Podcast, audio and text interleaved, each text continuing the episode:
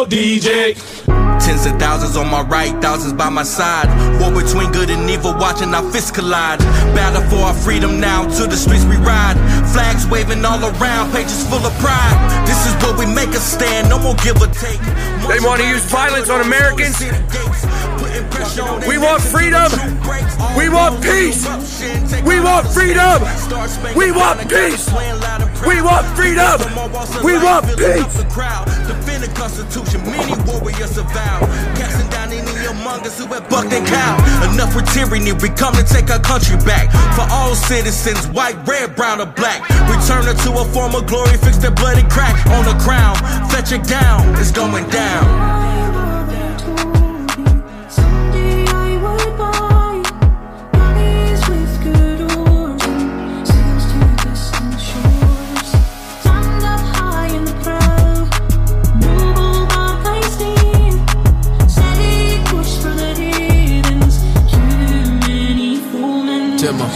My mama told me, yeah, she warned me that this day would come.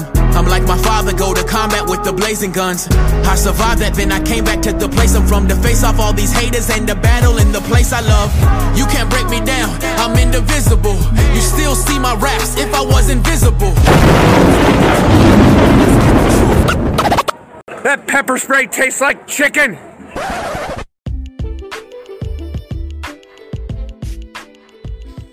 All right, welcome to episode 25 of Freedom Unchained. I am your infamous host, Joseph Thomas, also known as Pi AOn. I'm a January 6th defendant facing the government head-on because of my presence at the Capitol on January 6th. And this podcast is where we break the chains off of freedom, giving a voice to the voiceless and promoting the tenets of liberty, freedom, and justice. We talk to those that are directly involved in the fight to restore America, using the constitutional process to peacefully and patriotically restore her back to her original glory. We talk directly to those that are incarcerated because of January 6th, as well as those that are out on either bond or home confinement, any status of their case, and also the groups and people that are directly involved in helping them, as well as helping to restore true, fair, and blind justice in our nation. So keep tuned and check out our prior episodes. If you're first coming here, I'd like to say welcome and thank you for listening. We are here to tickle your ears and tickle your brain, but mostly to lift up your heart under the same banner of freedom with one voice and one song. Today we're going to be speaking with Mike Eckerman. He is a January 6th defendant that is facing several years in prison. And I'm pretty sure you will enjoy hearing his story, shedding some light on the troubles and tribulations that many Americans are going through. They've already arrested over 1,000, and they're coming after several thousand more. And that's from their own words.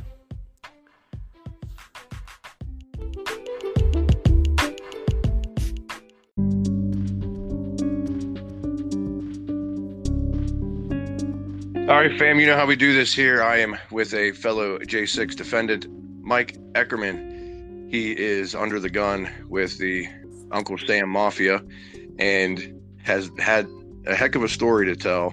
And as you know, this is a unfiltered and honest platform for his story, for his voice, for the voice of the voiceless, because we are here to break the chains off of freedom. Welcome to the show, Mike. Thanks for having me. Really appreciate it. Always an honor and a pleasure to speak to somebody that is going through some of the same stuff that many Americans are going through. You know, they've arrested over 1,000 people and they're going after 1,000 or 2,000 more. And January 6th was just the tip of the iceberg. But before we get too deep down the rabbit hole, kind of give my audience a little bit of background and give them some insight into who Mike is. Yeah, like you said, my name is Michael Eckerman. I'm from Kansas, born and raised. You know, grew up in a broken home, you know, parents never together. Not gonna say I had the worst childhood, but basically on my own since I was 16. Met my wife in high school at 16, and we basically from the age of 17 on, we've been together, lived together.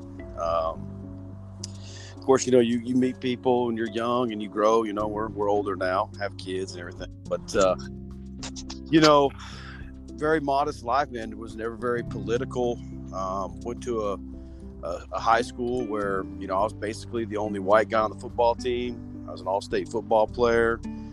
Those guys are my brothers to this day. They still have my back. Despite all the political and racial tension, I'm one of the rare people you'll meet that 90% of his friends are black, and I'm proud of that. I love everybody, but just the fact, you know, when you go to combat or war, whatever you do with somebody, as you know, as a veteran, you said earlier to me, you develop a special bond with those people. 4 years of high school, and then my best friends, all four of us went to college together too and played for a junior college here in Kansas. Like I said, never was a political guy really until I would say I watched a video, and I want to give a shout out to it. It was Loose Change Second Edition, and it was on 9/11. I don't know if you're familiar with that video, but that really changed my life. It went from being just a normal guy to someone that really just didn't understand what was going on around him. You know, he didn't understand the depth of what kind of corruption we're surrounded with every day. Maybe it was just because I was blind, or maybe it was just because I was young. But, you know, from that point forward, you know, I kind of went down that rabbit hole, man. And I was pretty, you know, deep into 9/11. I really was curious on what people thought and how people could believe that buildings fall down with jet fuel. And, you know, these are just my personal beliefs. And I just found it interesting that people, the psyop of people, would allow them to believe three buildings fall down with two planes. And, you know, there's things that you just can't answer. And so I found myself in my late 20s, early, you know, 30s.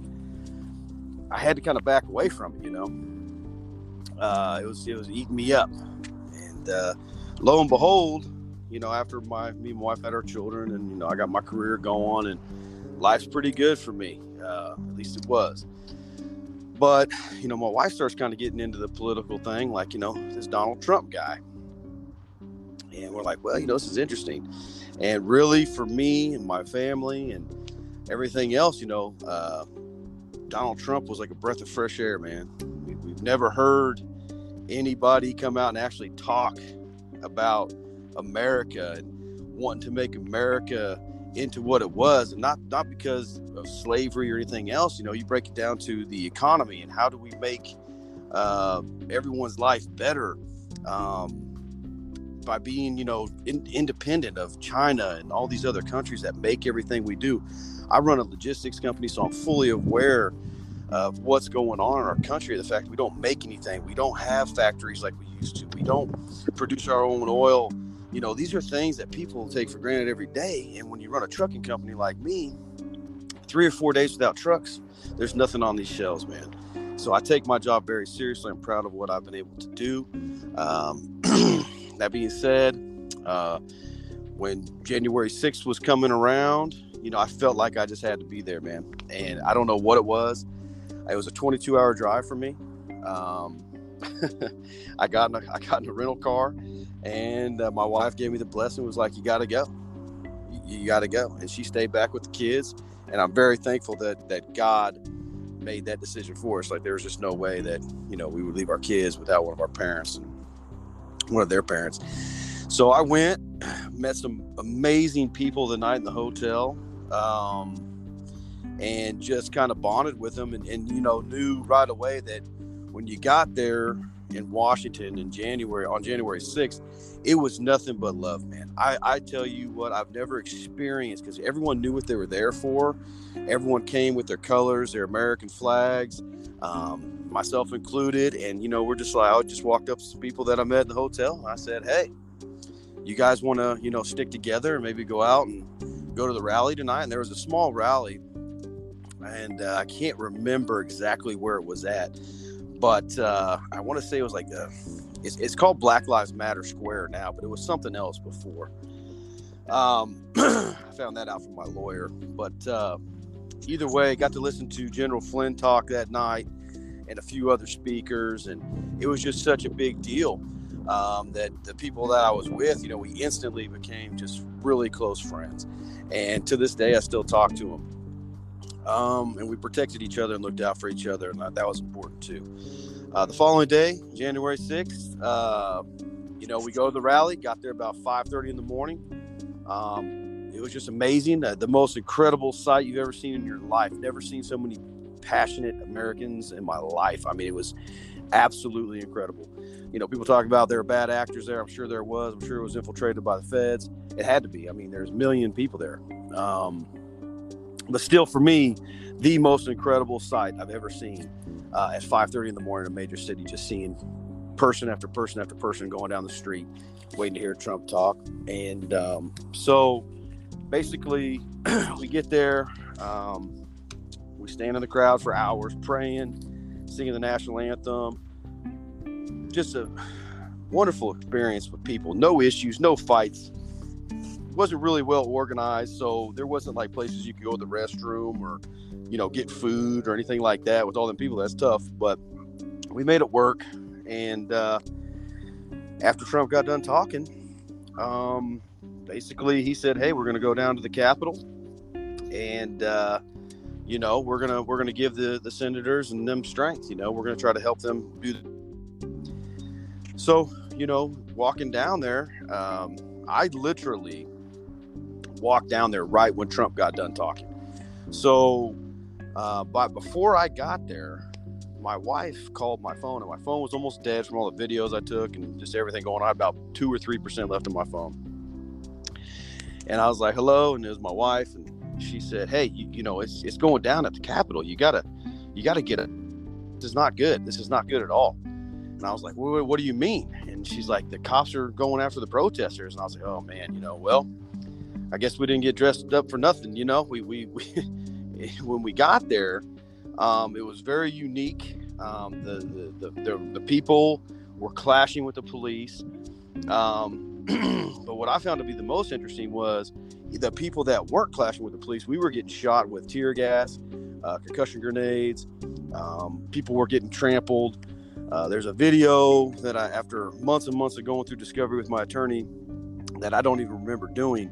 But an older gentleman was concussed with a grenade and then tear gas, and was on the ground and getting stomped on by people because it was kind of a little chaotic at the scene. I pulled him out, carried him to safety, got tear gassed myself, which was very, very difficult to breathe. I don't know if you haven't been tear gassed at all, then it makes it to where you can't breathe so much with your throat muscles can kind of contract, and you can't take a deep breath or anything like that. So people helped me and washed my eyes out. And that was cool. And then, you know, we said, "Hey, let's go back up here and see what's going on." Walk back up there. People were going up. We got to the stairs. I actually went under the scaffolding, which is documented, so I don't have a problem talking about it because my case has already been, you know, pretty much done for now. But went through the scaffolding with a couple girls that I met there the day before. They hung on to me. We got up to the Capitol, up the stairs. Finally, took a long time. There's a lot of people, and so we got up there. The doors were wide open. The police officers were all standing to the side of the door, which I thought was interesting. Or they were on top of the building, or in an area where people couldn't get. They kind of had like the high ground on people, so you knew it was kind of a dangerous situation, but. The doors were open, so people were going in. You know, me personally, I did go in. I make no, I'm not trying to lie about that. But we walked in. We were peaceful the entire time. There was a couple cop lines that got breached because there's only 3 or 4 cops, and there's a lot of people in there. But no cops were really injured, other than I would say one guy was tripped by another gentleman. Basically pushed over another gentleman on purpose, and then a guy got a fire extinguisher and fire, you know, went off towards the police officer. They kind of backed into a hallway, and that's basically where I was charged for being in that area. I wasn't the one that did it, wasn't the one that pushed the cop, wasn't the one that did the fire extinguisher, but they brought all that up in my case, that I was in that area and I should have known better and whatever. So We walk up. There's some spiral staircase you can walk up. I walked up the staircase because you couldn't really go back out of the building at that point. There's too many people. And you know, we police line, which is on video. It's a Jade Next video. He was standing there videoing the whole thing. I end up being in front of the whole crowd, basically. And everyone kind of just stopped. And it was like right before the Congress, the door to the Congress room. So basically we stood there for about 5-10 minutes or so.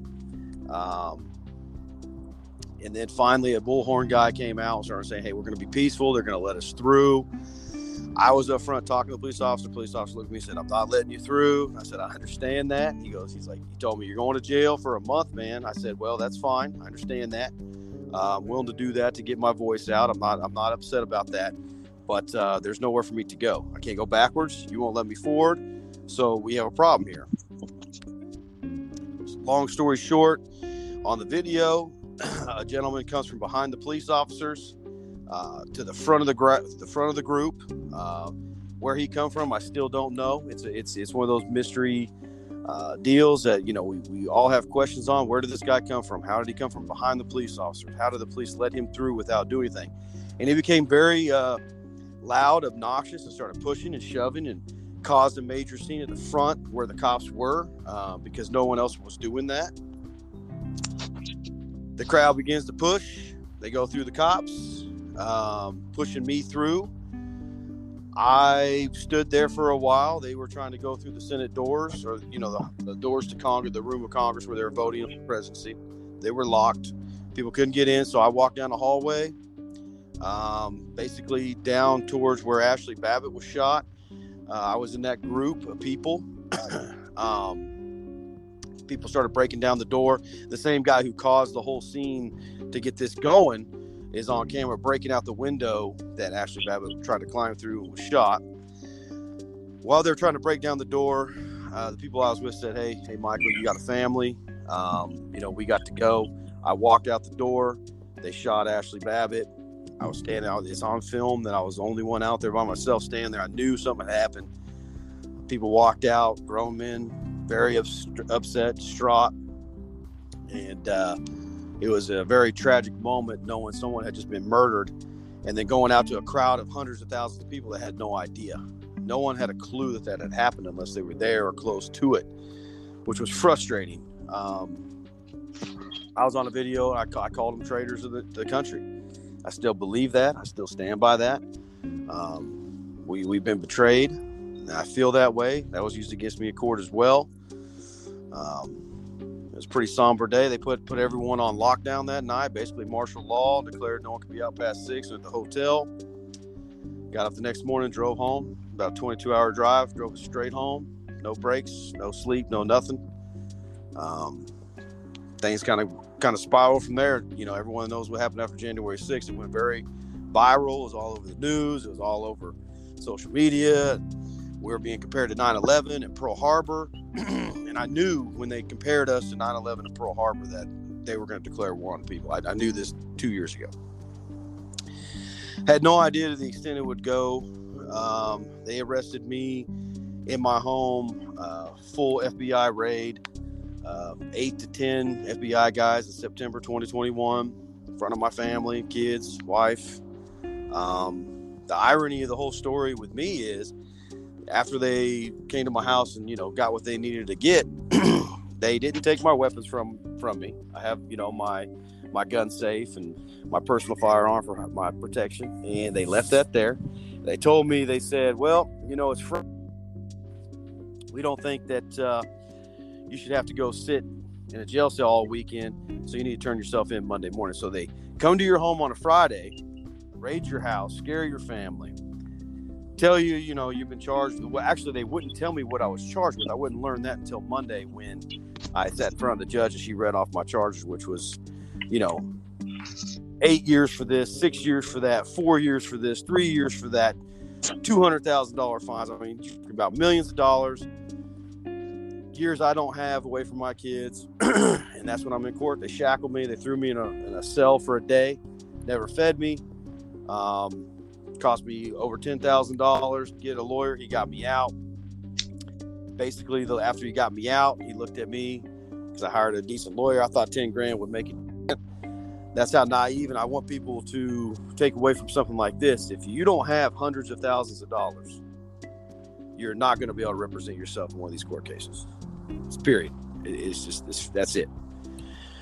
$10,000 was a drop in the bucket. He looked at me and said, hey, I need another 85 up front before I can touch your case. It's in Washington, D.C. I don't practice law in D.C. It's a different district. They have to go through all kinds of stuff. So I had to go and apply for a lawyer online. Well, basically through my lawyer, he helped me attain a lawyer there. But I had to actually go to a court hearing because I make over $75,000 a year. So they said, if you make over $75,000 a year, we don't on your own. When it would cost me $85,000 just to have a lawyer to represent me. If you make over $75,000, they don't have to give you a well. Going through a hearing, the judge went ahead and said, since I paid a lawyer in Kansas, that they would allow me to have a lawyer in D.C. represent me, which basically is a joke anyway, because all the lawyers do in D.C. is they look at your evidence, they go over evidence with you. I spent 18 months with a lawyer that basically showed me video, never prepared my case. And after 18 months of bullshit, countless hours sitting in my watching videos that I've showing that I never assaulted a police officer, I never damaged any property, I never stole anything. I was in the building for 19 minutes and 34 seconds. I left on my own peacefully. They charged me with 4 violent felonies, assaulting an officer, acts of violence on Congress, being on the Senate floor, all kinds of things I didn't do. There was never a time where lawyers were like, hey, we're going to try to fight this. It was all about taking a plea deal. I refused to take a plea deal for 8 months because they offered me one, and it basically stated that I would admit to assaulting a police officer. I didn't assault a police officer. I'm not going to admit to that.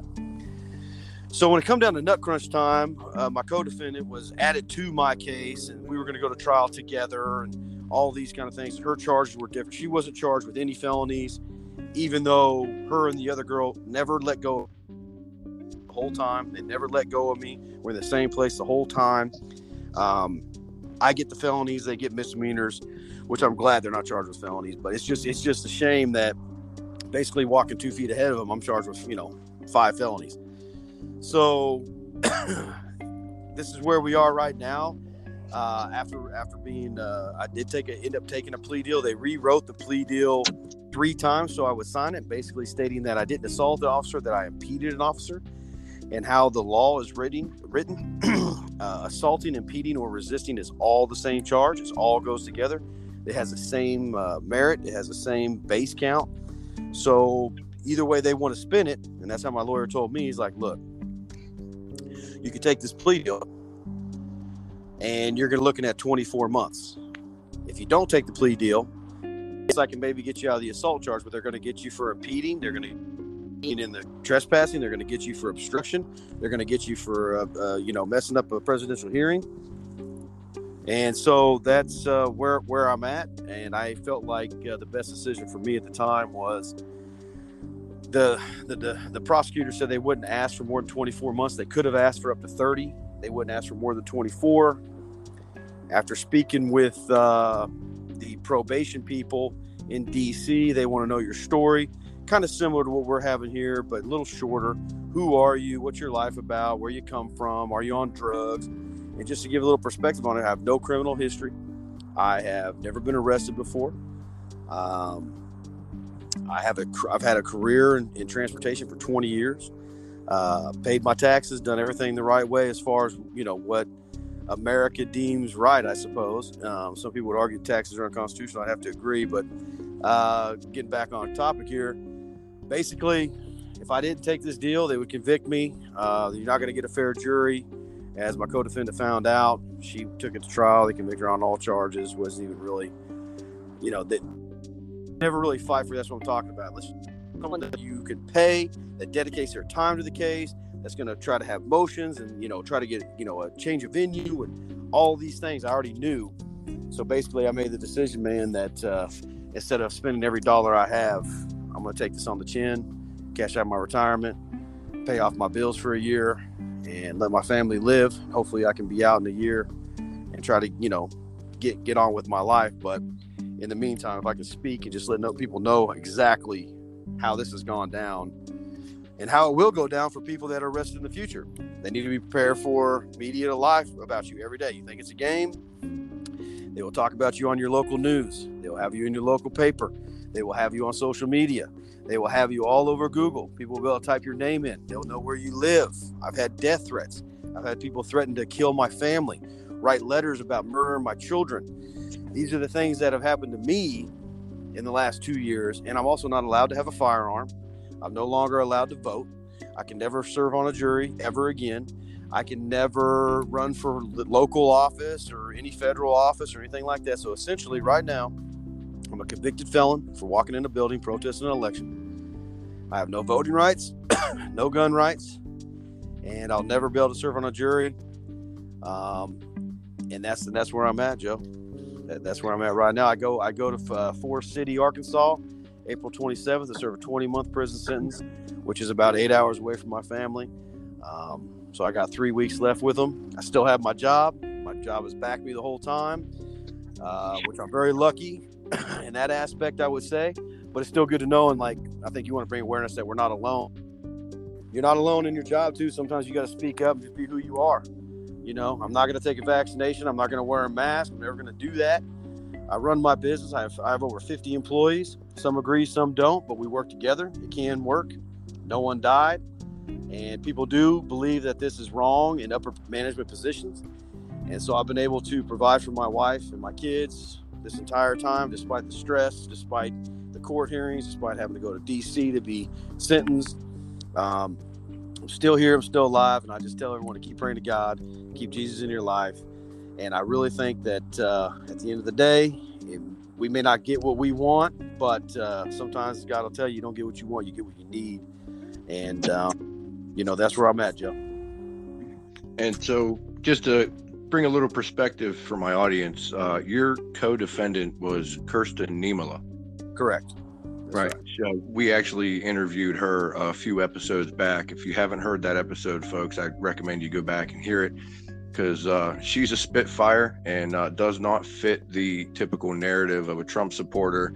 She goes against the narrative. And that is a beautiful thing, because MAGA is not a stereotype. It is Americans that love freedom, and no matter what sort of diverse background, history, or, you know, religion, race, creed, orientation, whatever, it doesn't matter, because we're all Americans. We all bleed red, white, and blue. And you know, so go back and check out Kirsten's story, as well as understand now that this is her co-defendant. And Mike, you are a true American, just trying to raise your family and work your job and doing what you do. And, you know, you felt a patriotic duty to go to January 6th. And as for taking the plea, I mean, everybody has to make choices in their own lives, and there's never any judgment. You know, the weight of the full government is heavy and burdensome, and it can destroy somebody's life.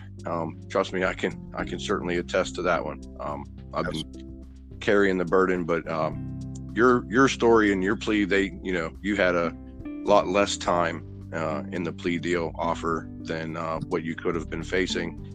Mine, the plea they offered me would have destroyed my life and my family no matter what. So I opted to just fight and take my chances and hope that I can actually find true justice, which is going to be few and far between, as we can see. But I believe that God works miracles, and if, you know, the worst happens, then whatever does happen is in his will. And so I've come to peace to accept that.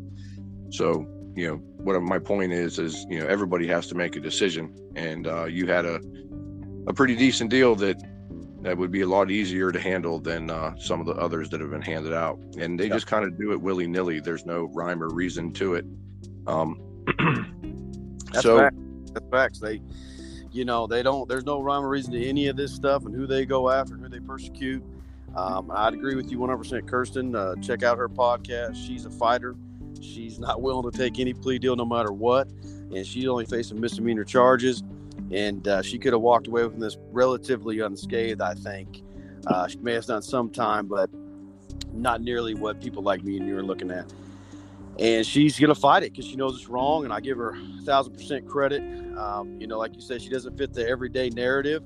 And that's impactful for me coming from my mom. I'll just get a little perspective on this, and you can take what you will. You know, my mom is married to a woman, grew up like that. Wasn't the best household because my mom and dad weren't together, but kind of split time. And I just, you know, I was just going to be growing or whatever. But meeting Kirsten out there, I think was an absolute blessing and a miracle.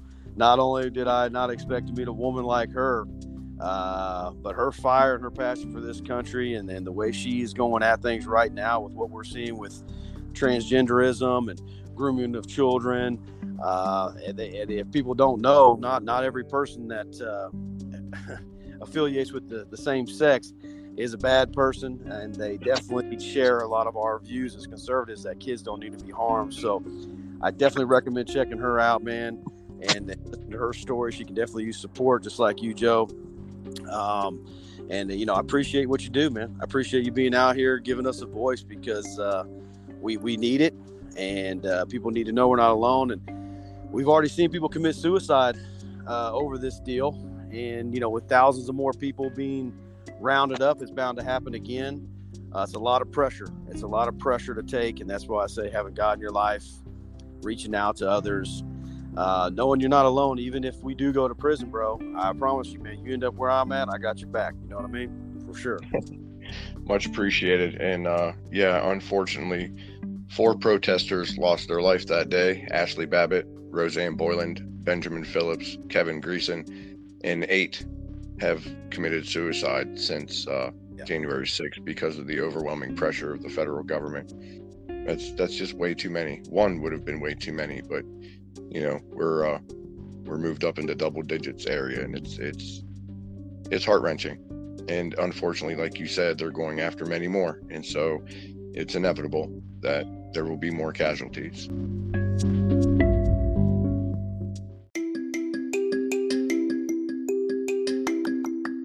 Hey fam, you want to help keep this podcast going and support this endeavor of being an obnoxious prick to those that want to enslave us? Then check out Mammothnation.com and use the 30% discount code of FreedomJ6. Mammothnation.com is a shopping market online that is a frontline competitor to Amazon. They do not help any of the companies that are pushing China into the forefront. They stay away from leftist causes.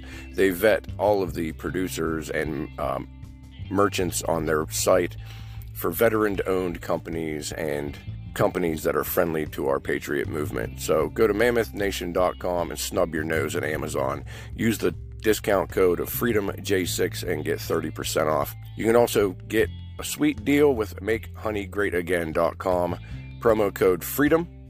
That way they know who sent you. Get a 1-pound raw bottle that looks like Donald Trump, which is hilarious. And honey is just amazing. So promo code FREEDOM, MakeHoneyGreatAgain.com.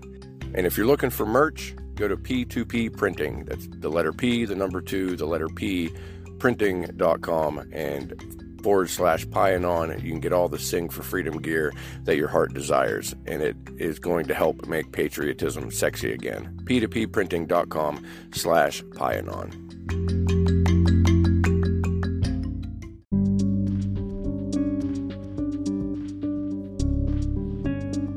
You know, people need to be cautious about what they wish for, because I know there's people on the opposite side that wish for us to be punished. I've seen it. I've had a family member on my wife's side write a letter to the judge. I didn't even mention this because I didn't want to give her any credit, so you can leave this out if you feel like it, but you can put it in if you want to too. Basically, an estranged family member, like the only person that we have in our family that voted for Joe Biden, doesn't associate with the family anymore, actually wrote a letter to the judge the day I was hopping on a plane to go to DC, and my lawyer calls me and tells the judge that Michael's a horrible person. He beats his children. Beats his wife. I don't even know why she's with him. It would serve him right, and her family would be better off without all kinds of crazy, lying, unbelievable things. Thankfully, I had 18 or so letters people wrote for me, friends, family, coworkers, my wife, you know, saying, hey, you know, this is who Michael is. And the judge will read all those letters to you. So get people to start doing it, because they will read the bad ones too. So be prepared for that. I never in a million years thought someone in my own family would do that. And where I was going with this is be careful what you wish for, people on the left, because wishing bad upon people is bad karma. God wouldn't want it, number one. Number two, unleashing a government like this and calling it a democracy is just bullshit. We are a constitutional republic. That's it. And what they've done is they've turned this into a democracy, which is like a socialist communism thing where supposedly the majority vote prevails. But I'm telling you, this thing turns around and the wind shifts, and everything that has an action has an opposite and equal reaction. These people need to be cautious what they wish for. And that's where I was going with it, Joe. It's just the hatred people have for people like us who actually stood for something in our country. We're getting more time from someone that beats their wife nightly, daily.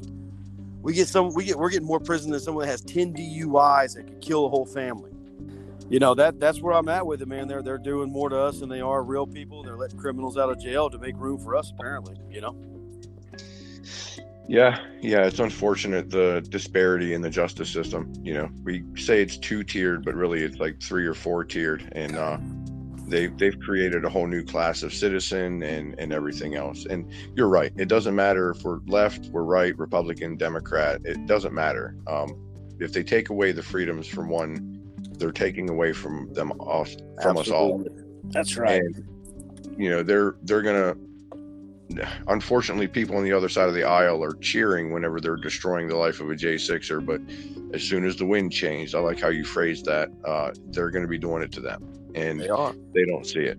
And you know, there's been numerous times in our history where one class of people was completely disparaged, and then it turned around right on them. And you know, we know that we're on the right side of history. And, you know, I've used this analogy quite a bit, and I'm sure my audience has heard me say it a lot, but I compare those that are being persecuted for January 6th as almost in the same class as those that stood up for this in the civil rights movement, because back then people were speaking up for human rights, and our nation had a smudge in its history. You know, we're not perfect. We've grown and improved since then, but you know, we've made mistakes. And those that were speaking up for civil rights and human rights back then, they were infiltrated by the FBI. They were arrested. They were killed. They were beaten. They lost their jobs and completely ostracized by society. I mean, some even had their houses burnt down. That's right. You know, but we look back on those folks now, because they were vilified and demonized, and they're trying to destroy democracy, etc. But now we look back on them that stood in the face of adversity, stared down tyranny, and said, we are Americans, and it's going to stay that way.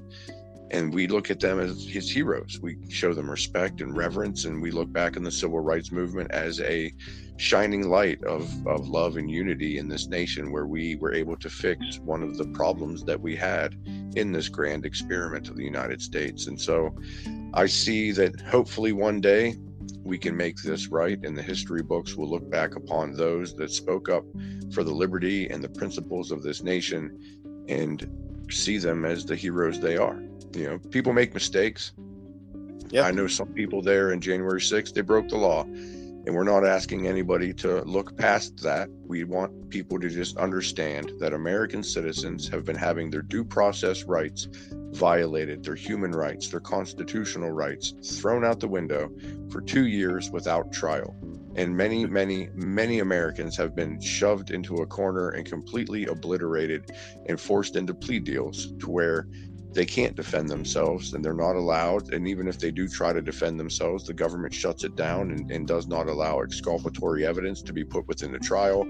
They can't show the evidence that would prove their innocence, and they are just lambasted, railroaded, just completely destroyed. And so it's happening. You know, a lot of folks say, well, this can't happen here. This is America. We have rights. It's happening, folks. And we have been saying this for a very long time, and we need everyone to get the information out to warn the rest of the public This is the tip of the iceberg, and we cannot allow our liberties to be taken away.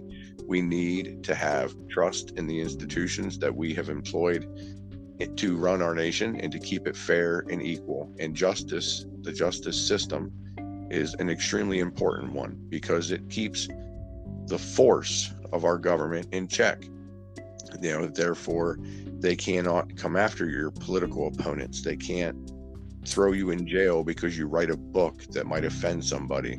Yep. Or whatever else. You know, freedom has consequences and it takes a price, but freedom is what allows us to live and to grow and to improve and to enjoy the majesty of our own individual consciousness, whether it is art or technical work, mechanic work, electrical inventions, art.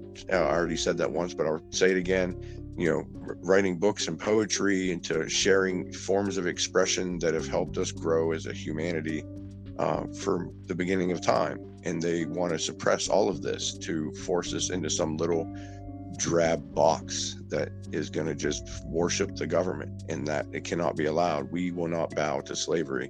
And if nobody does anything, if nobody speaks up, if nobody says, hey, enough is enough, then we will basically be asking for our own enslavement. And we will pass down a nation of tyranny and totalitarian dictatorships to our grandkids and our kids for generations to come. Well, I would add to that whole, everything you said was spot on, man. I love it. And it's like, at some point, we as people have to draw lines in the sand. Nobody ever thought in a million years that the drug cartels would run the pharmaceuticals and tell you you can't leave your home unless you take this, you know, but that's facts. That's what they've done. They've locked people down unless you take this drug that these people making a factory or some warehouse somewhere. You don't know what's in it. And then they say, you take it or you can't work. You take it, you can't leave your house. You take it, you're going to die. Okay?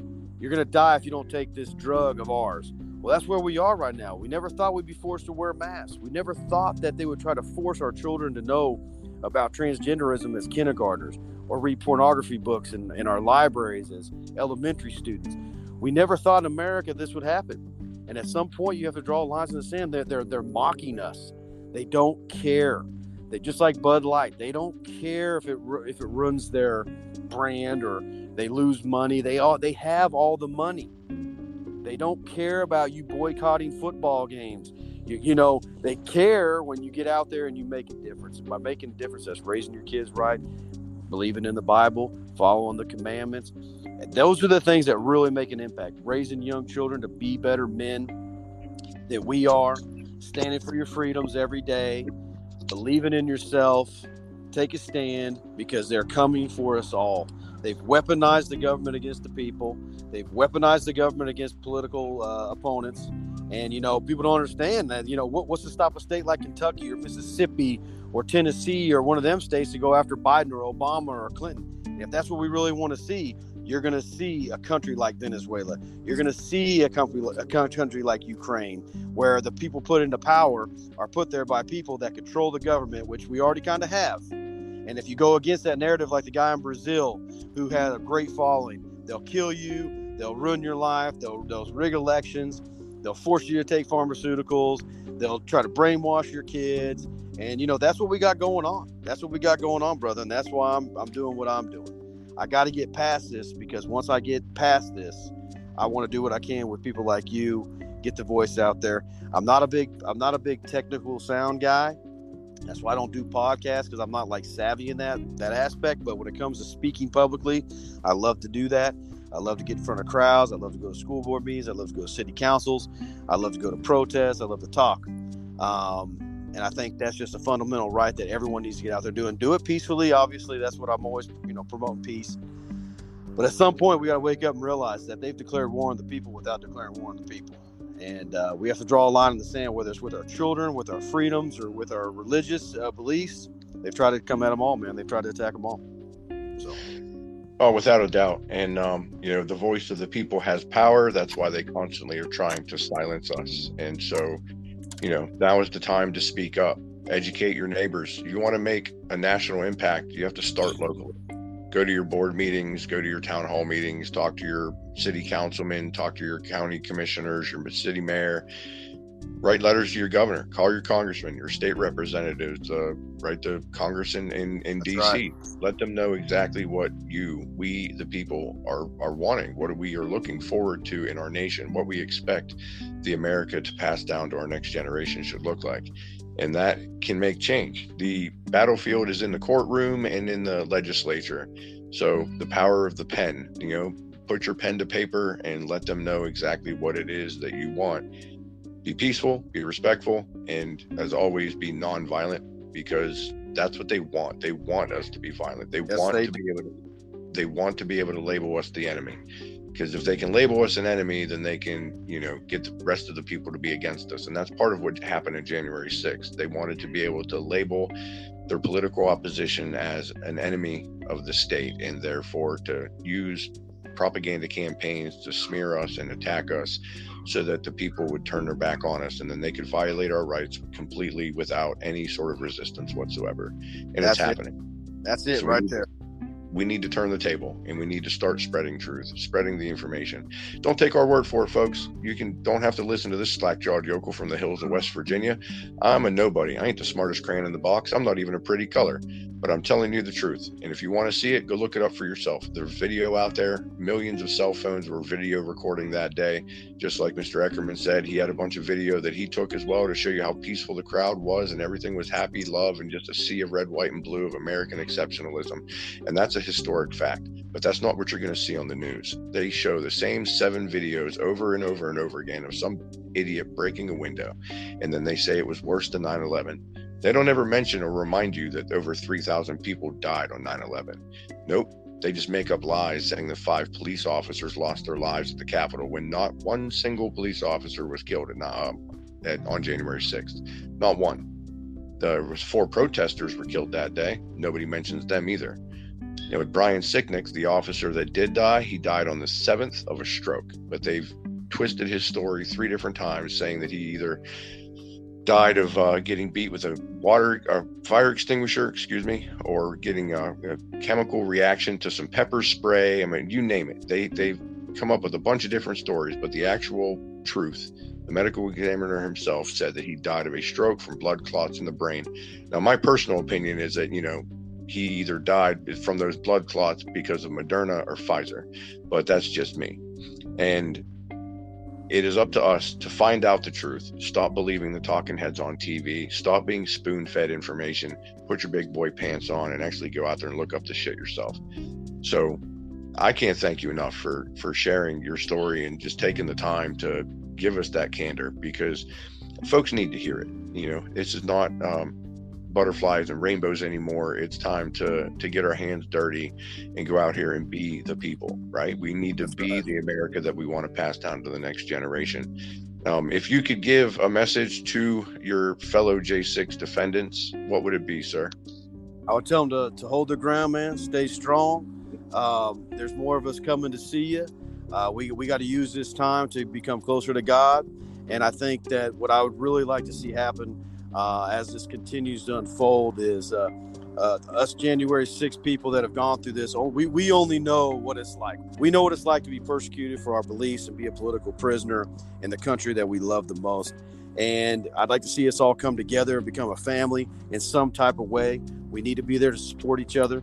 I think that would be where, it doesn't necessarily have to be money, but maybe, families that their husbands are locked up or their wives are locked up, they have somewhere to reach out to and talk to people. If they don't have a lot of friends and family, which hopefully everyone does, but I know unfortunately some people aren't as blessed as someone like me that has a wonderful, wonderful family, great support system, awesome wife and kids that love him. If you don't have all those things, this would be a really hard situation. I'm telling you, it's very difficult for me with all that. So, I'd like to help as much as I can, get the word out there that we need to support each other, because there's no big billionaire conglomerate coming out to represent us people. We're gonna have to do it ourselves. And I think if we come together as a large, unique family, like some of the people I met that day from New Hampshire, we could really do a lot of good. And maybe by coming together, get the word out there even more. So you doing these things you do, helping to illustrate and get us together like this. You got my number, man. If you think anyone else wants to talk to me, or you want to call me anytime, or, you know, for the next couple of weeks anyway, before I go, you're welcome to do so. And I think just being there and supporting one another is going to be so important through these times, because our families are being ripped apart. Our hearts are being ripped out from our chest. Our financial situations are dire. We're losing our jobs. And we still, at the end of all that, say, fuck Joe Biden. So I'll leave it at that, man. Remind my audience that hotline, which is ran through the AmericanPatriotRelief.org, is exactly that. Someone that you can reach out to and speak to, can help point you in the right direction if you're looking for help in different avenues of legal research, legal counsel, funding, how to set up a GiveSendGo, or whatever your need may be. You just need someone to talk to help you get through the day. There's a number that you can call. It's 833-SAVED-J6. That's 833 S-A-V as in Victor, E-D as in dog, J, the number 6. So 833-SAVED-J6 is the J6 hotline. And it is ran by J6ers and has some non-J6ers on there as well, so that some of our J6 defendants have it in their terms of release that they're not allowed to talk or converse with another J6 defendant. So they can facilitate that. It's completely confidential, completely anonymous. So if you need to, you want to, just reach out. 833-SAVED-J6. And don't worry if you can't speak to another J6er, let them know that, and you will be put in contact with people that will be more than happy to help you and still follow the terms of your conditions. That's amazing, Mike, man. I did not know that. That's absolutely incredible. I did not know that. Fantastic. Oh yeah, absolutely. Mark and Jalise Middleton and several other patriots got together, and they put that group. AmericanPatriotRelief.org is the website. AmericanPatriotRelief.org, and they have the hotline of 833-SAVED-J6. I mean, by all means, I encourage anybody that's in this fight and being beaten up by Uncle Sam to use that. And it's a godsend to be able to just reach out and talk to somebody. We've had way too many suicides, and that's what started it, is the fact that too many people felt like they had to fight this alone. And a simple phone call can make the world a difference, and it can save lives. Wow, incredible, man. I was meant to know that. I will definitely let my wife know about that, because I think that's something that could help her, man. And just having people there that can relate to, you may not be a J6er, you may be a wife or a husband, because there are both men and women dealing with this. But whether you're getting ready to go to jail or prison, in my case, or facing trial, or you're the spouse of someone that's going through it, you're living it with them. I mean, you're one being, you're one entity once you're married, and everything that is felt by one is felt by the other, man. It's just what we're leaving our wives. Me personally, leaving my wife with 3 kids, and she's pregnant. I just found out she's pregnant about 2 weeks ago. Was not expecting a baby. We're not young like we used to be. So this is it's a pretty much God coming in there and saying, now the last 2 years of hell. You're going to have a baby. And that's one thing I have to look forward to, getting out of prison. I'm not going to be there for the birth of this child. That's probably an impossibility at this point, unless God intervenes, which I would happily accept. But when I get home, that kid's going to get all the love he can handle, and he or she, don't know that yet. But that's where people, everyone has a story, man. Everyone has a unique, crazy story, and we all are still trying to live life. 2 years is a long time. You know what I'm saying? You're a father and a husband. It's a lot of pressure being put on them to raise these children in a world that clearly is ran by Satan. I don't know how else to put that. No, it's very succinctly put, sir. Absolutely. And now, just to help you out, and I know my audience knows this because I promote it nonstop, but I'm actually really proud of it. I built it on my cell phone because I don't have a computer. The feds took everything. But I have a website. It's Sing4Freedom.us. So Sing4Freedom.us. And you can go in there, and there's a Get Involved tab.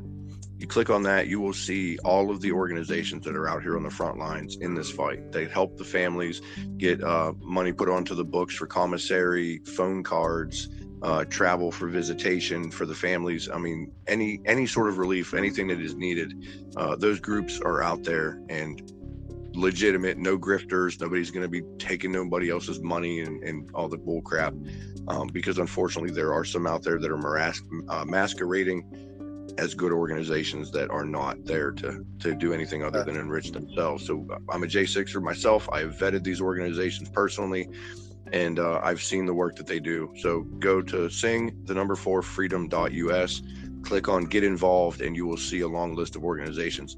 So yourself being a J6er and any J6er that might be listening to this, if you're looking for a way to get help, you know, you can contact these groups and these organizations and let them know your story, and they'll be more than happy to do what they can to alleviate the pain of this fight. And, you know, if anything else, if folks can always reach out to me as well, through my email, or reach out through the chat on the website. And, you know, it's info@singforfreedom.us is my email, info@sing4freedom.us. And I'll be happy to point you in the right direction as well, get you the help that you need, or at least until they bury me under the prison. So, and even then, my voice is going to echo through the halls and haunt the commies for the rest of their life. Yep. You know, they're going to hear me in the sleep. So there's a lot out there. And if I don't, yeah, no problem. I don't know what you know, about the different groups that are out here for you, but I mean, they've been in this from day one. And so check out the website and, you know, get hooked up with some. One that I recommend everybody get involved with. If you're a J6er, it is a godsend. If you're not a J6er, you can be the godsend to somebody else, but it's PatriotMailProject.com. They're the ones that facilitate the letter writing back and forth, so America can send you words of encouragement, love, and hope, scriptures and stuff. Wow. Whether you're locked up or whether you're out on bond or, you know, home confinement, whatever your status of your case may be, they will send you letters on a regular basis. I receive letters all the time, and they're extremely moving, and that helps to know that people are out there thinking for you, thinking about you and praying for you. And yeah, Patriot Mail Project is amazing. So check out my website, bud, and explore it. And you can get involved in the groups that are in there. Your wife will be extremely appreciative to know that there's an entire nation, a community, a big family that is out here to help her and to help you through this as well. Wow, that's amazing, man. I was meant to talk to you, man. I really appreciate it so much. You have no idea. You have no idea. Yeah, I mean, this is what I do, brother. I mean, I'm in it myself, and like I told you before the interview, I wouldn't be able to look my kids at night in the eyes and say, "Sorry, I didn't do anything," or you know, I wouldn't be able to sleep at night if I just sat around and took the freedom that I was granted for. You know, took advantage of it. So, I've said that so many times. You sound just like me, man. How am I supposed to look at myself in the mirror? And everyone, I said, the one thing I can do, though, I can look at myself and say, yeah, I may be going to prison. I may be a convicted felon now. My life's going to be different. But it isn't for hurting nobody else. It's for standing for freedom, man. That's it. That's it. You want to make America great again? Freedom. Freedom is what makes America great. So that's what we need to stand up for.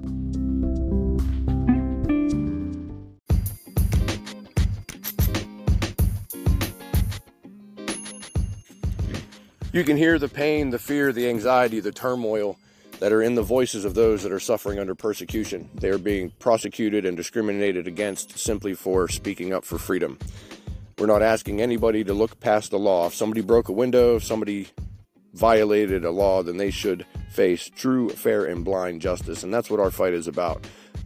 Due process, fair justice, not complete evisceration of your political opponents while letting actual terrorists and actual criminals get away scot-free, such as we saw during the summer of violence in 2020. But you can hear it in his voice. He's worried about his family, worried about his future, but proud of his nation. Made decisions for his own case and for his own family's well-being. And that is up to each individual. And I've said it before, I'll say it again. Every individual is sovereign to their own actions. One big problem in the judiciary is that anybody involved in January 6th is held under the same blanket of quote-unquote terrorism as everybody else.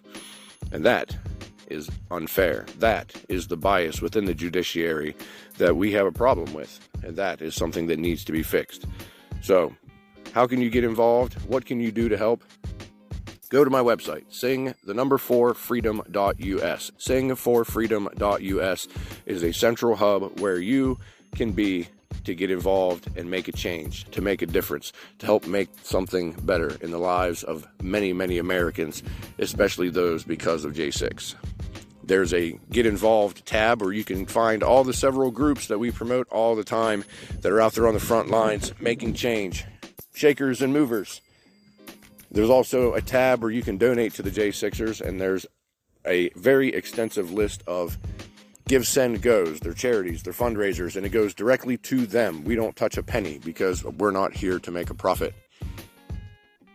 My GiveSendGo is on there as well. If you feel so inclined to help donate, that'll help my family survive the onslaught of the federal government, as well as to pay for proper counsel. And you can also leave a voice message. If you want to leave a message for the J6ers that are locked up inside, or for all of those that listen to this podcast on a regular basis, we share it with them, and their families share it with the guys inside as well. And if you want to be involved in the Sing for Freedom campaign of singing the national anthem every night at 9 p.m. in solidarity with the inmates and defendants, just like they do every single night from their cells, you can leave it an audio version in the voice message, or you can make a video and post it online anywhere in social media with the hashtag of Sing4Freedom. Sing for Freedom is a way that we can politically and peacefully protest the conditions of our nation, the conditions of the January 6 inmates, defendants, and the horrible tragedy in which their families have to suffer, while showing love of nation. So hashtag Sing4Freedom is a nationwide campaign where even the president himself got involved when Donald Trump created the Justice for All song with the national anthem of the guys in the prison, along with him saying the Pledge of Allegiance. And it's truly a beautiful thing. The perfect protest, in my opinion. And take my advice. The battlefield is not on the streets, it's in the courtrooms. So going out on the streets with picket signs, I don't advise it. The last protest I went to didn't work out too good for me. But that's okay, because this is the path which we are on. And remember, the Brandon administration ain't got nothing on we the people, because we're Americans, and it's going to stay that way.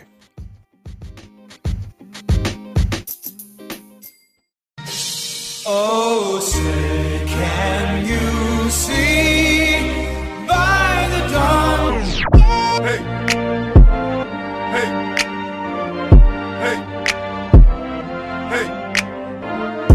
hey, hey, hey, hey, hey.